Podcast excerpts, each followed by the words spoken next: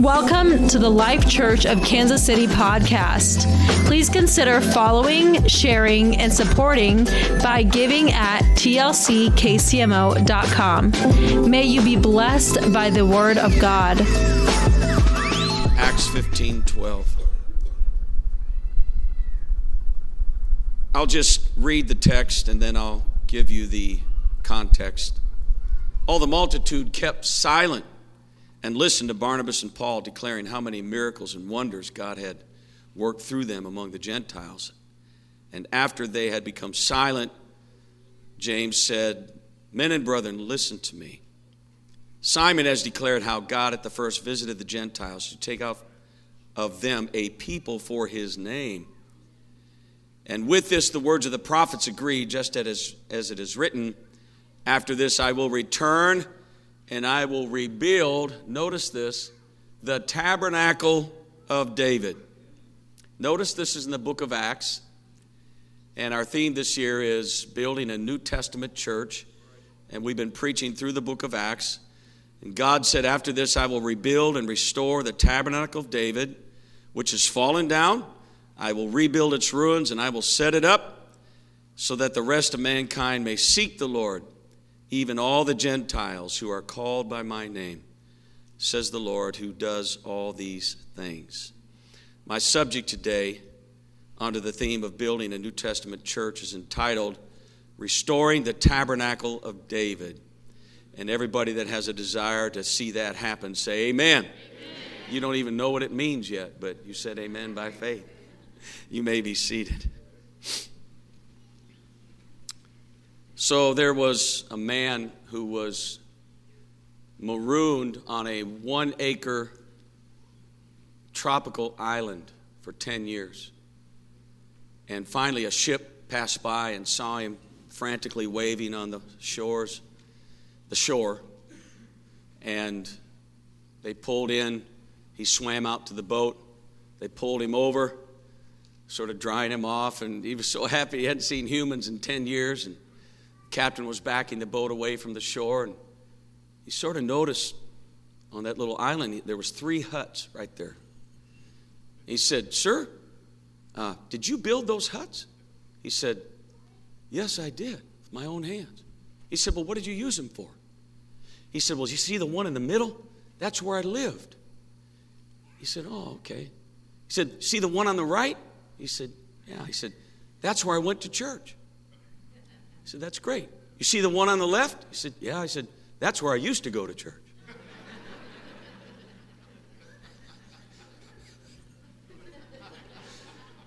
Shall we pray? The context of this text is a watershed moment for the first century church. Up until this time, Regrettably, the church was largely, if not exclusively, Jewish. But God was breaking in. And He was doing a new thing. And the traditional people weren't sure if they liked it or not. The stockholders, the charter members, the, the turf protectors. Everybody just look straight ahead.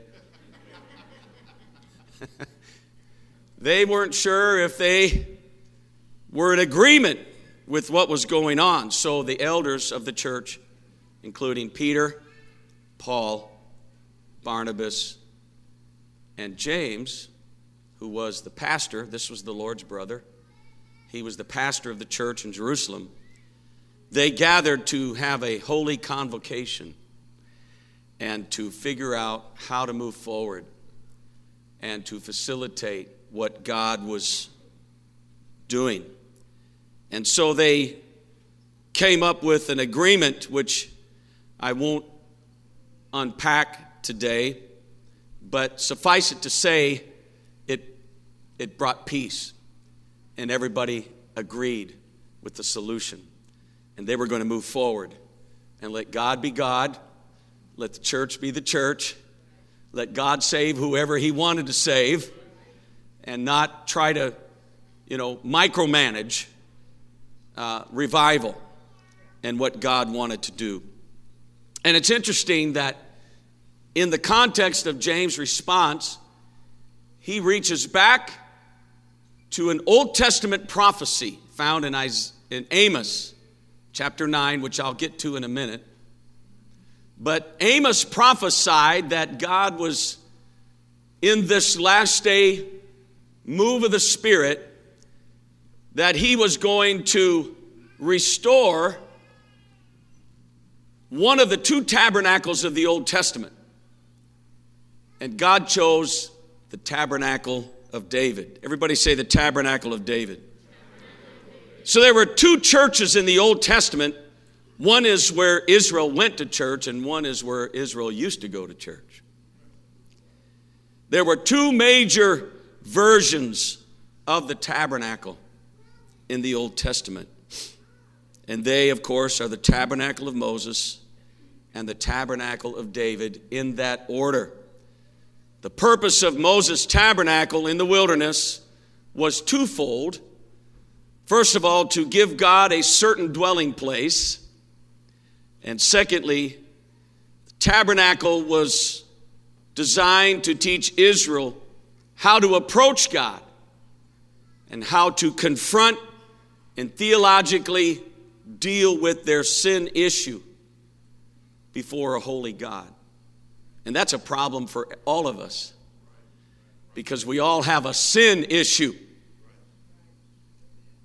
And have a nice day. we all do. All have sinned and come short of the glory of God.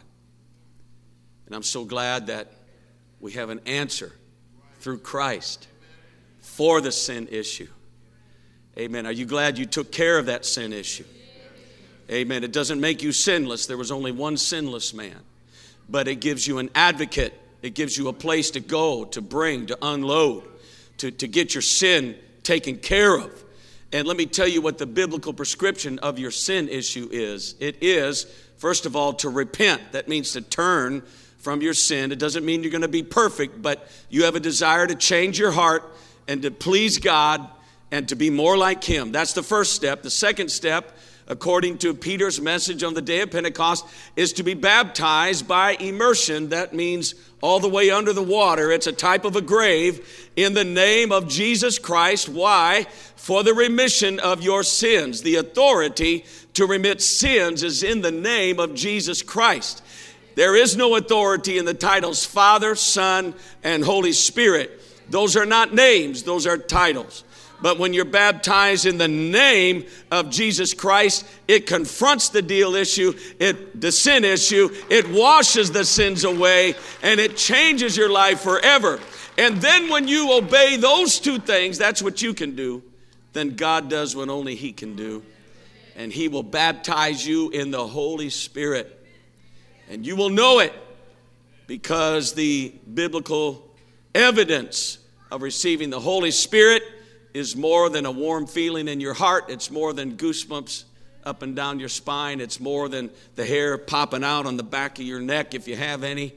Amen. But the biblical evidence of receiving the Holy Ghost is speaking with other tongues as the Spirit gives the utterance. Let's thank God for the new birth today. Thank you for the new birth. So there were benefits resulting from Moses' tabernacle. I suppose we could say that the protocols of the tabernacle of Moses taught people for the first time about liturgy or spiritual catechism. You know, going through some prepared, organized behaviors that are unto the Lord and please God. Uh, tabernacle of Moses taught them sacrifice and it taught them worship and it taught them atonement. Uh, if you break down the word atonement, it really looks like at one ment, how to be at one with God. And it, the, the tabernacle taught them to respect God. And God spent 4,000 years in the Old Testament, including with the tabernacle Moses, teaching them that He's a holy God. How many knows that God's a holy God? He's a holy God. And how do you how do you approach?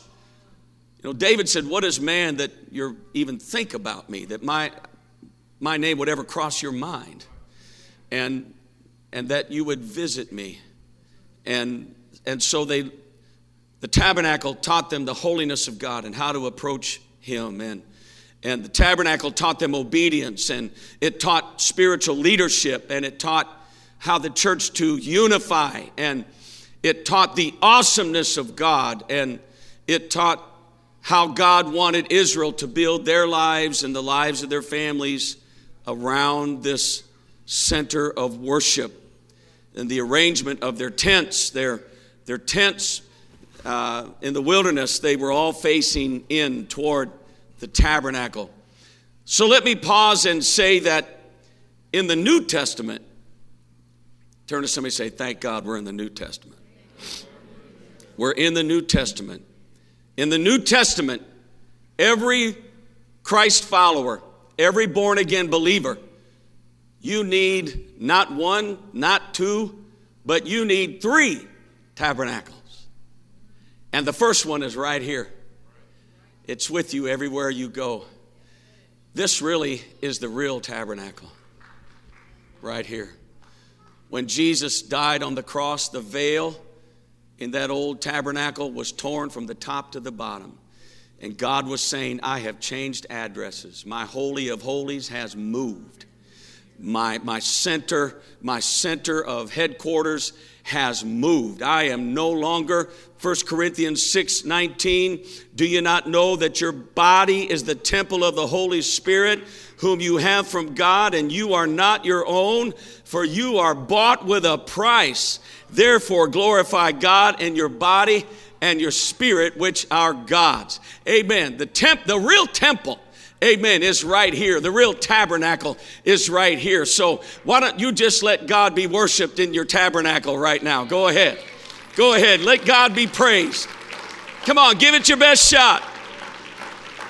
Come on, praise Him. Worship Him. Go ahead. This is the real tabernacle. That's it. He loved to be worshiped. He loved to be praised. Oh, yes. Oh, yes, oh, yes, oh, yes. Praise God. You have to have three tabernacles. This is the first one, it's always with you. And you've got to constantly let it be washed and cleansed and purified. I prayed this morning, Lord, create in me a clean heart. I mean, I've pastored for 40 years. I've been got saved when I was eight years old. I've been walking with God for a long time. I never turned my back on God. I never backslid. But this morning, this old sinner saved by grace had to get down on his knees and say, Lord, create in me a clean heart and renew a right spirit in me. I said, Lord, I don't want to stand before the people without a clean heart and a right spirit and, and just create that in me because we need to hear from the Lord today. And the second tabernacle you need is right here. You need this one. Yeah. The Bible says in Hebrews 10 25, not forsaking the gathering of ourselves together like some have done during COVID. Oh. We're so glad you joined us out there in TV land. We want to see you again one of these days before the Lord returns. I'm not being sarcastic or cynical. This is the heart of a true pastor. Amen. Don't forsake the assembling. When COVID hit, we did the best we could, but online is not the best any of us can do. Present and accounted for, and here and gathering together in a corporate setting where we can hear the word together, where we can shake hands and hug necks and, and, and encourage one another. Praise God. Amen. You can't replace the house of God. You can't replace this tabernacle. You can't replace this tabernacle. They each have a very valuable role. And there's a third tabernacle, and that is where you live. whatever address. On the count of three, everybody tell me your address. Ready? 2205 Southeast Meeting, Lee Summit 64063. That's your third tabernacle. I've well told stories. People that bought our house after we lived in it eight years called my wife, said, Who are you people? She said, What do you mean? She said, I feel something in this house I've never felt before. My wife said, What is it? She said, Peace.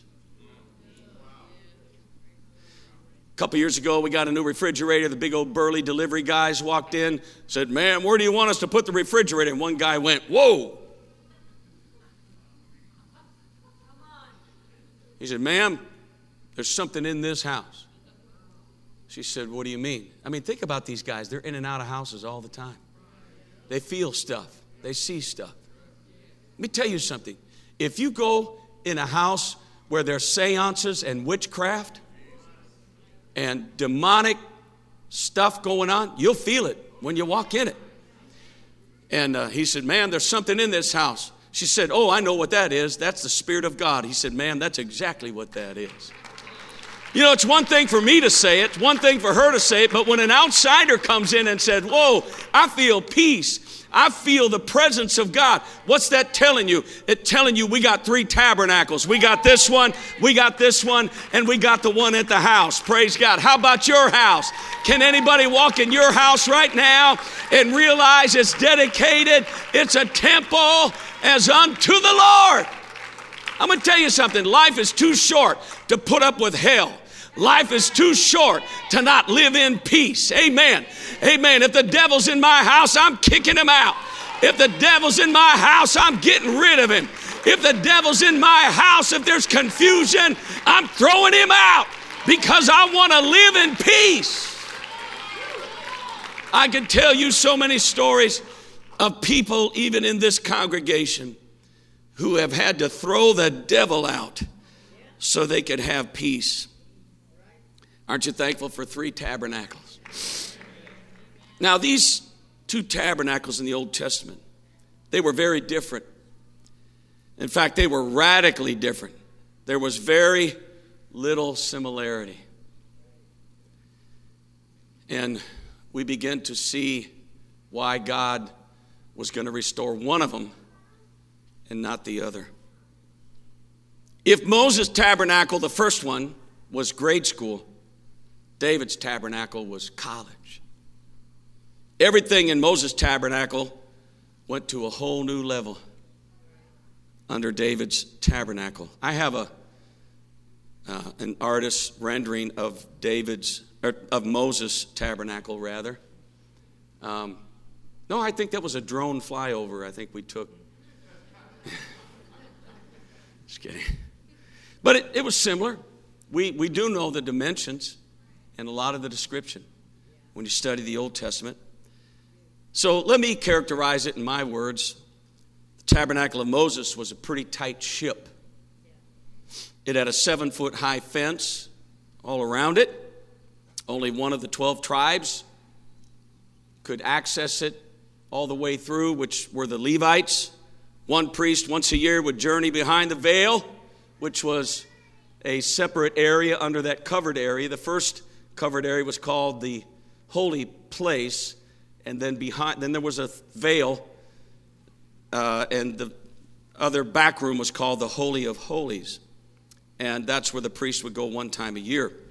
Moses' tabernacle was strictly for the Jews, the sons of Abraham. If you weren't a son of Abraham, too bad for you. Moses' tabernacle restricted anyone from participating who was disqualified. Yes, there were disqualifiers in the tabernacle of Moses. Basically, any physical defect or abnormality in someone's body, even if you were born that way. How cruel uh, that was. But God was trying to uh, send a message, uh, but they were locked out. Exodus 17, Moses is alone. He's on a mountain he's lifting up his hands, and the Israelites are prevailing against their enemies, and he got tired. I mean, he was in his 80s. And uh, when his hands fell by his side, the Amalekites prevailed against the Israelites. Basically, this is an imagery of a leader all alone. And someone said, if it's lonely at the top, then you're not doing something right. Shall we have a moment? but take somebody with you. And Aaron and Hur joined Moses and they lifted up his hands when he was weary. Somebody in your life needs you to lift up their hands. Someone who's weary in the battle. Under the shadow of this tabernacle, Moses led Israel pretty much all by himself. In fact, he was taking care of the needs of a congregation that numbered in the millions, maybe three million. And all day long, from sunrise to sunset, Moses was settling disputes and giving advice and counsel. And, and finally, one day, his father in law, Jethro, said, Moses, look what you're doing to the people. He said, Wait a minute, what do you mean I'm doing this to the people? He said, Yeah, you think it makes you feel good at the end of the day, you solved everybody's problem. But he said, You're wearing out and they're wearing out. Well, I was trying to do the right thing. No. His father in law said, Don't you have men that are qualified to lead thousands? And some that are, can settle disputes over hundreds and some 50s and some 10s? That's in Exodus 18. And, and, and he, Moses got a word from God through his heathen father in law. And it changed his life. Then, by the time Numbers 11 rolls around, Moses is still wearing out. And God tells him to take 70 elders into the prayer room. And the Lord said, I'm going to bring my presence down on you. And then I'm going to take the anointing that's on you and I'm going to disperse it to the 70. And, uh, and the Bible said that happened, and they started to prophesy, and things sort of calmed down, and uh, 68 of them left and, and went back to the tabernacle, and there was two that were still prophesying, and Joshua wasn't sure if that was okay because Moses wasn't there to inspect it and pay attention to it, and, and uh, he came running and said, Moses, we got a problem. Moses said, Oh no, did somebody die? What's going on? Well, there's two guys, they're still out there prophesying. The Spirit's still on him, Moses. And Moses is like, Well, thank God. Finally, something's going. I don't have to push. Moses had an epiphany. Come on, I'm going somewhere with this message. You got to work with me a little bit, people. And so Moses is like, Thank God. He sort of had this moment. And then Moses said, You know what? I wish that all God's people were prophetic. I wish they all were in the Spirit. I wish they all had hearts for God. Not just me, not just Aaron the high priest, not just the 70, amen, but thank God that somebody was lingering in the prophetic. Somebody was still hungry and they couldn't, they weren't in a hurry to get out of it. Praise God. Amen. Have you ever been in one of those services, maybe on a Sunday? And I hope we have one today where nobody really wants to leave because the Spirit is moving. And that's where we feel equipped. And that's where we feel forgiven. And that's where we feel united. And that's where we feel like we can finally love our enemies. And we can pray for those that despitefully use us. And when we get in the Spirit, we don't want to leave. Oh, clap your hands to the Lord right now.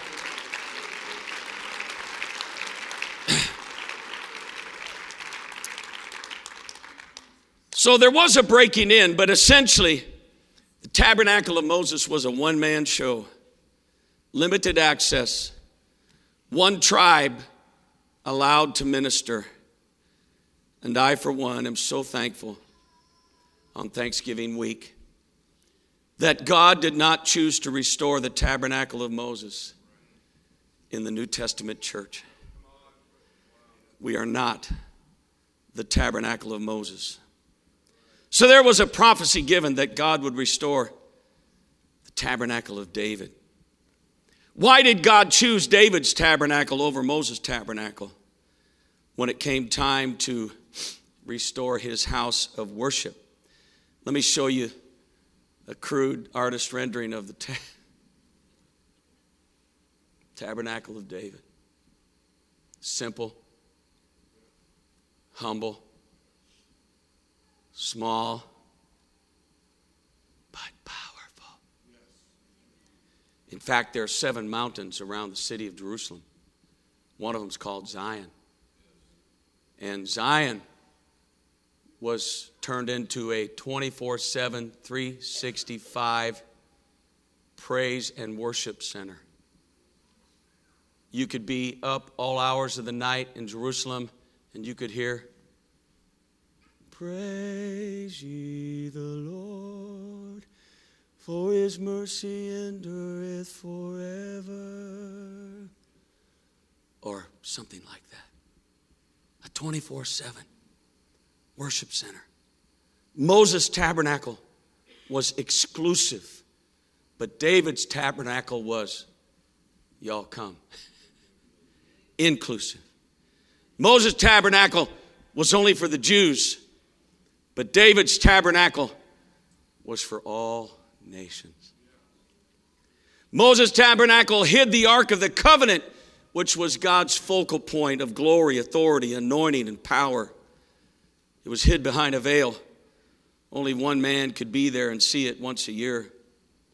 But David took the Ark of the Covenant out from behind the veil. He brought it out into the streets where everybody could see it. I love that about David. He wanted everybody to experience the impact of what we call the Shekinah. That's not a biblical word, but it describes the functioning presence of God, the Shekinah presence of God. David set the Ark of the Covenant under a tent so that not just one man a year, but any seeker, any worshiper could access the presence of God. In Moses' tabernacle, only the priests were allowed to minister. But in David's tabernacle, anyone who wanted to get involved in worship could come and worship the Lord and feel after him. In Moses' tabernacle, the priest offered animal sacrifices.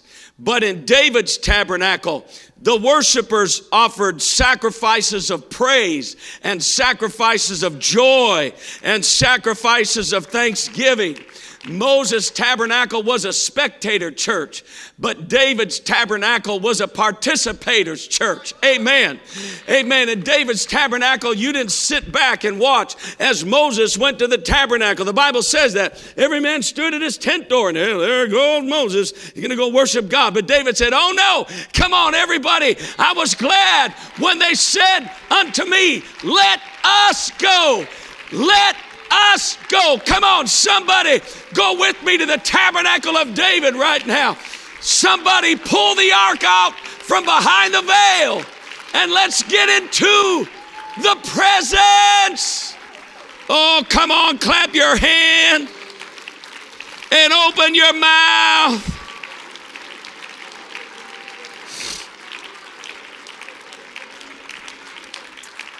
Ha ha. God liked the second tabernacle better. He said, I don't want my church to be a one man show. I'm not looking for a superstar TV personality. Although I do, I do pretty good on TV, I think. No, I'm just kidding. You know, why be boring, right? That's what I say.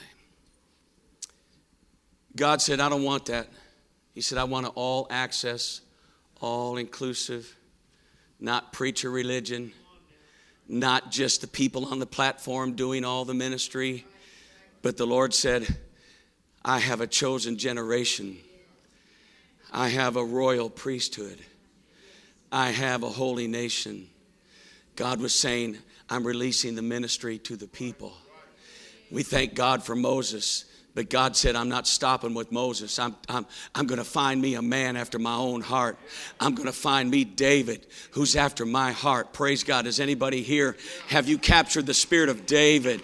Have you captured the spirit of a worshiper who said, One thing have I desired of the Lord, and that will I seek after, to behold the beauty of the Lord and to inquire in his temple. David said, Show me thy ways, O God, and teach me thy paths. Hallelujah Hallelujah.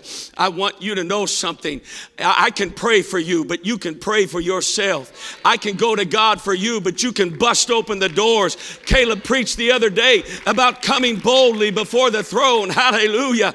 Amen. I can pray for you, but guess what? God will hear your prayers just as well as He'll hear my prayers. And I believe in the priesthood of the believers. In fact, it'd be better if you'd have somebody out there lay hands on you today than even me lay hands on you today because that's how the New Testament church operates. Woo! For 35 years, I've been doing what I can to put the church into your hands.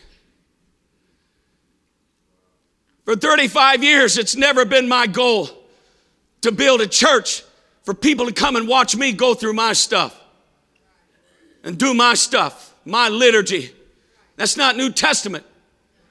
For 35 years, I've been doing what I can to put the church in your hands, to put the ministry in your hands, because I'm telling you that all the power of the church is not isolated on the platform, but there is power in them thar pews. There is power in the seats.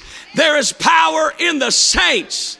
There is power of God in this house. Jesus said, These signs shall follow them that believe. Are there any believers in the house today? In my name they shall cast out devils. In my name they will speak with new tongues. In my name they will lay hands on the sick and they shall recover. This is how we reach the world. We don't reach the world by watching one guy come and be awesome, but we reach the world when we all realize we're not the tabernacle of Moses, but we're the tabernacle of David. Come on, everybody gets to go. Everybody gets to lead. Everybody gets to worship.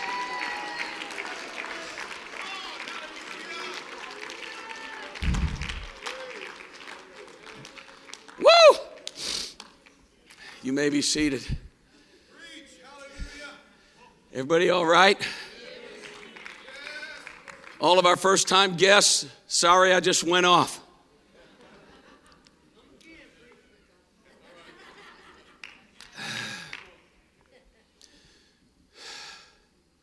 We're not there yet. We're not there yet but we're on our way. You're going to hear more about this when January comes. We rolled out our vision last night to our staff. The Holy Ghost and us agreed and we sealed it. And, and God has got big plans. Amen. For us. We're not there yet, but you know what? I'm not patting ourselves on the back. We've come along. We've come a long way. Amen. We're Virginia Slims. You come a long way, baby. Where did that come from? They don't even sell those anymore, I don't think. I'll have to look next time I go to Hy-Vee. We've come a long way.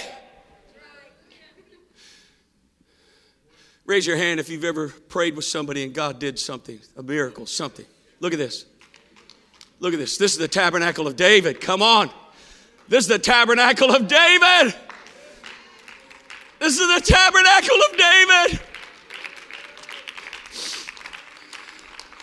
God said, I don't want Moses' tabernacle. I don't want a locked down, tight ship. I don't want an exclusive church. I want everybody. I want, the, I want all of the Gentiles. I want all nations to come in. I want a church for everybody. I want everybody. I'm, I'm taking the veil, I'm taking the ark out from the veil. In fact, praise God. There were no steps to the altar in the tabernacle. And what God is saying is everybody can get there. Everybody can bring a sacrifice. I want to tell somebody right now, this may be the first time you've ever been at the Life Church, uh, but once you come and you love what you see and you feel and you hear, you will never get away from it. When your toe starts tapping and your hands start clapping and your mouth starts opening and singing, you will never be satisfied with anything less uh, than a spirit filled church, a, tabernacle of David church. This is not a twice dead, plucked up by the roots, uh, stained glass church. We don't have any stained glass at the Life Church. Woo! And it's real. Come on, it's real. All right. So here we go in the tabernacle of David. I don't have time to preach Amos 9. I'll do, I'll do that another time. In the tabernacle of David, my mind isn't what I, it used to be. I need my notes. There were 16 ministries. Can I have five more minutes? All right. Let's vote on it. All in favor say aye. All opposed? There were 16 ministries in the tabernacle of David. And it involved everybody. It wasn't just Moses saying, Watch this. No, no, no. It's David saying, Come on, let's go. We need you. Singers and singing. Say that. Singers and singing. Is that us? Are we doing that? Second ministry of David's tabernacle musicians and instruments. Man, I, we rock today. Boom. Wait a minute. I never learned how to slap the bass. Okay.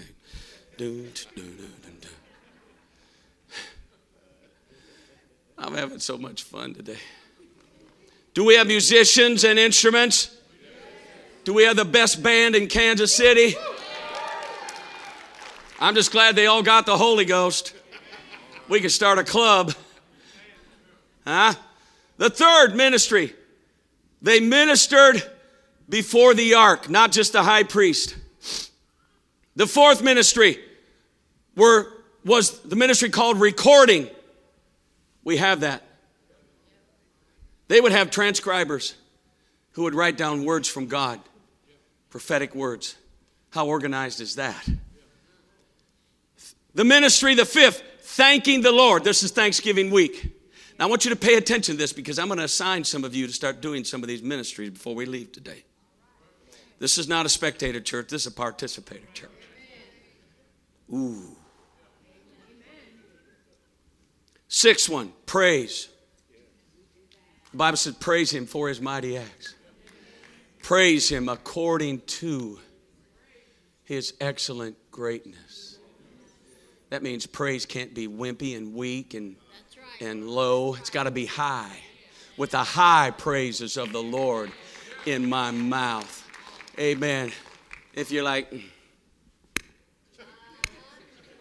well, your God's pretty wimpy.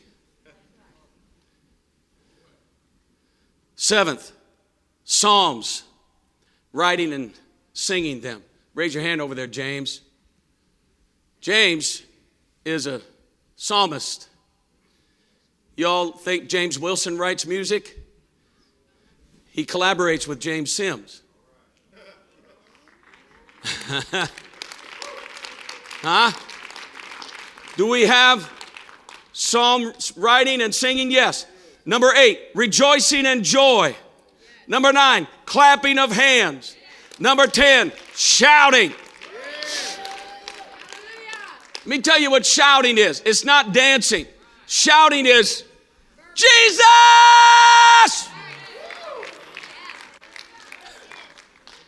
That's a shout. Hallelujah!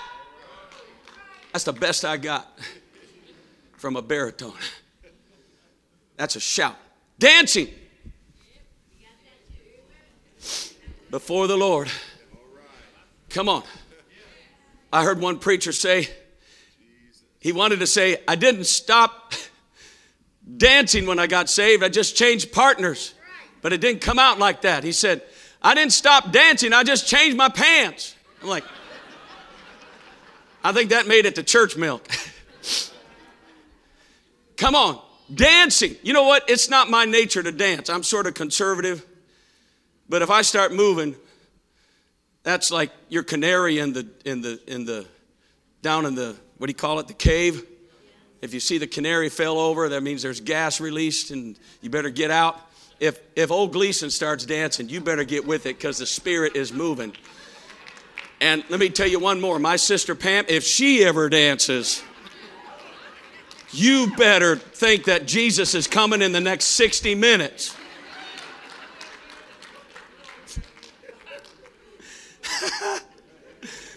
because it'll be the real deal. Dancing, lifting up hands. Try that. Did you know that? Go ahead. Did you know that you don't, the biblical prescription of lifting hands is not this. It's not this.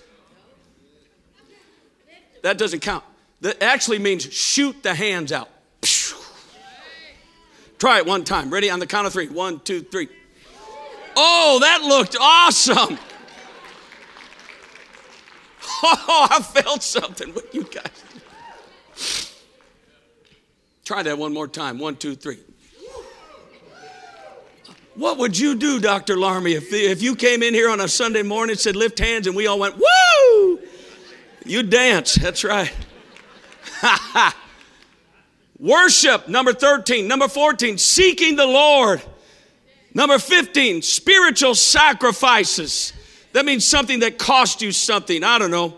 They didn't call us holy rollers for nothing back in the day. I don't think I've ever rolled, but I would. I might. And the last one is saying amen. Everybody say amen. Amen. amen. What does it mean? It means so be it. It means whatever you just preach from the word, I believe it and I want it for me. Amen. I'm claiming it. Amen. It's mine. These were the 16 ministries in the tabernacle of David. And God said, That's the tabernacle I want in the last days, in the 21st century. We've got to be the restoration if it's in the book, we've got to have it. So, are you ready? Section one, two, three, four, five, and six. Raise your hand if you're section three. All right, you were listening. Thank you. All right. I'm going to assign you one of the 16 ministries of the tabernacle of David. Section one, your ministry, since it's Thanksgiving week, is to give thanksgiving to the Lord. You start thanking Him for every, the Bible said, in everything give thanks. You say, well, my life isn't going too good right now. You can still thank Him in the good times, in the bad times. Paul told Timothy, he said, in the last days, many would be unthankful. And the next thing he said is unholy. So when you become unthankful, you're one step away from becoming unholy. But if you can stay thankful. All right. Practice. Ready? Go. Come on. Come on. Be thankful. Be thankful. Praise God. Be thankful. Elevate your voices just a little bit. Come on, section one, we need you. All right, that's pretty good. That's pretty good. Take a time out. Section two, are you ready? Clap your hand.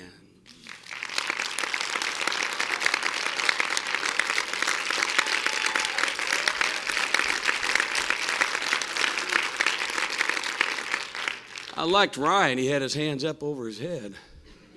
That was pretty good. Okay, I think you got that. All right, section three, we've all practiced this one. lifting hands. How do you do it? That gets me every time I see that. Put that into your worship liturgy. Don't ever come in here like, shoot those hands out. All right, you got it. Section four rejoicing and joy.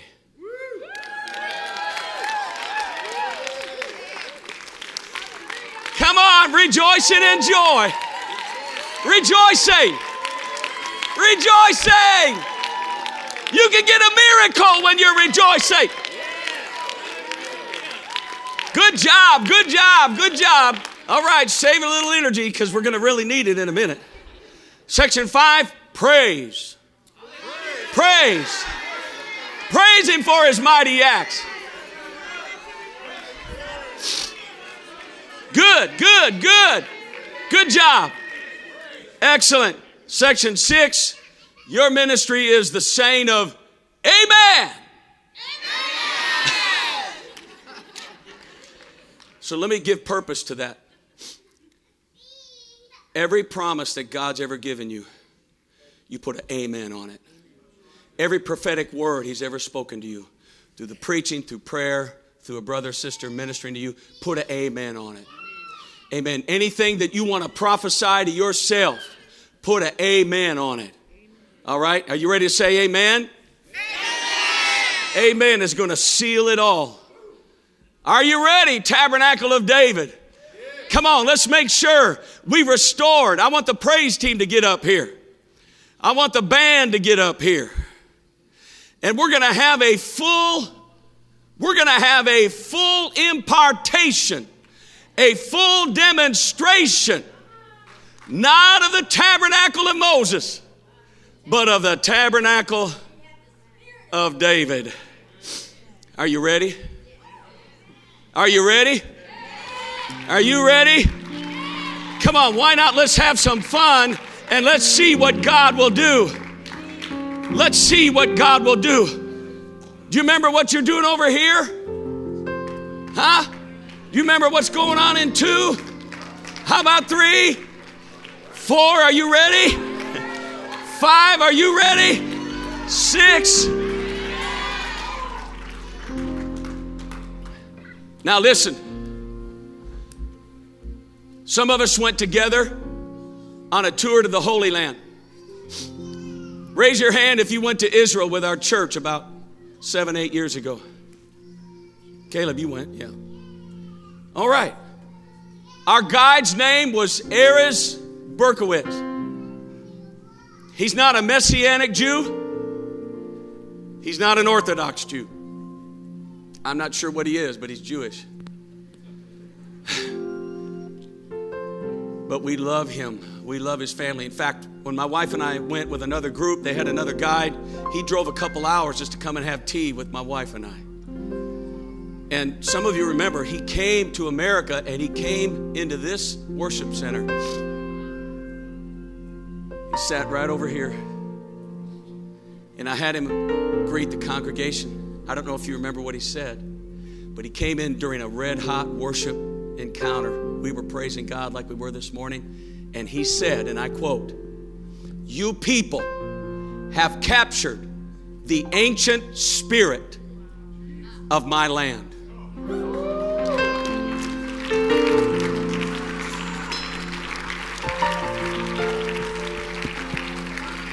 That's why when you go to the nation of Israel and you're a born again believer, you feel like you've come home.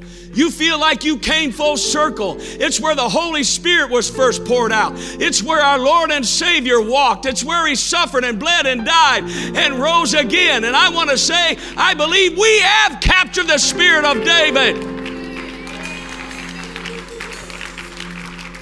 We have not captured the spirit of the historic church, but we have captured the spirit of the apostolic church of the first century. So, on the count of three, I want us to restore the tabernacle of David And after you get done with what I've assigned you, if you want to go somewhere else and start thanking or clapping or rejoicing or dancing or shouting, just go ahead because I know what's going to happen. If we will worship Him according to the biblical prescription, God's going to fill people with the Holy Ghost today. And God's going to heal people spontaneously and sovereignly. And nobody's going to have to lay a hand on them. And God's going to restore. Are you ready? One, two, three. I'm the spirit of David. Come on, I'm Church. the spirit of praise. Longing to stand in our presence. Go ahead. Rejoicing in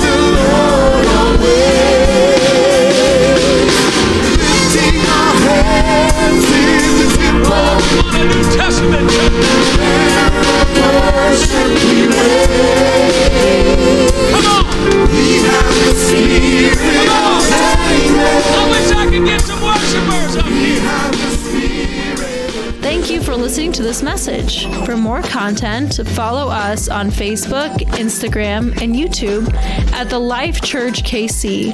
Reference the episode notes for more details.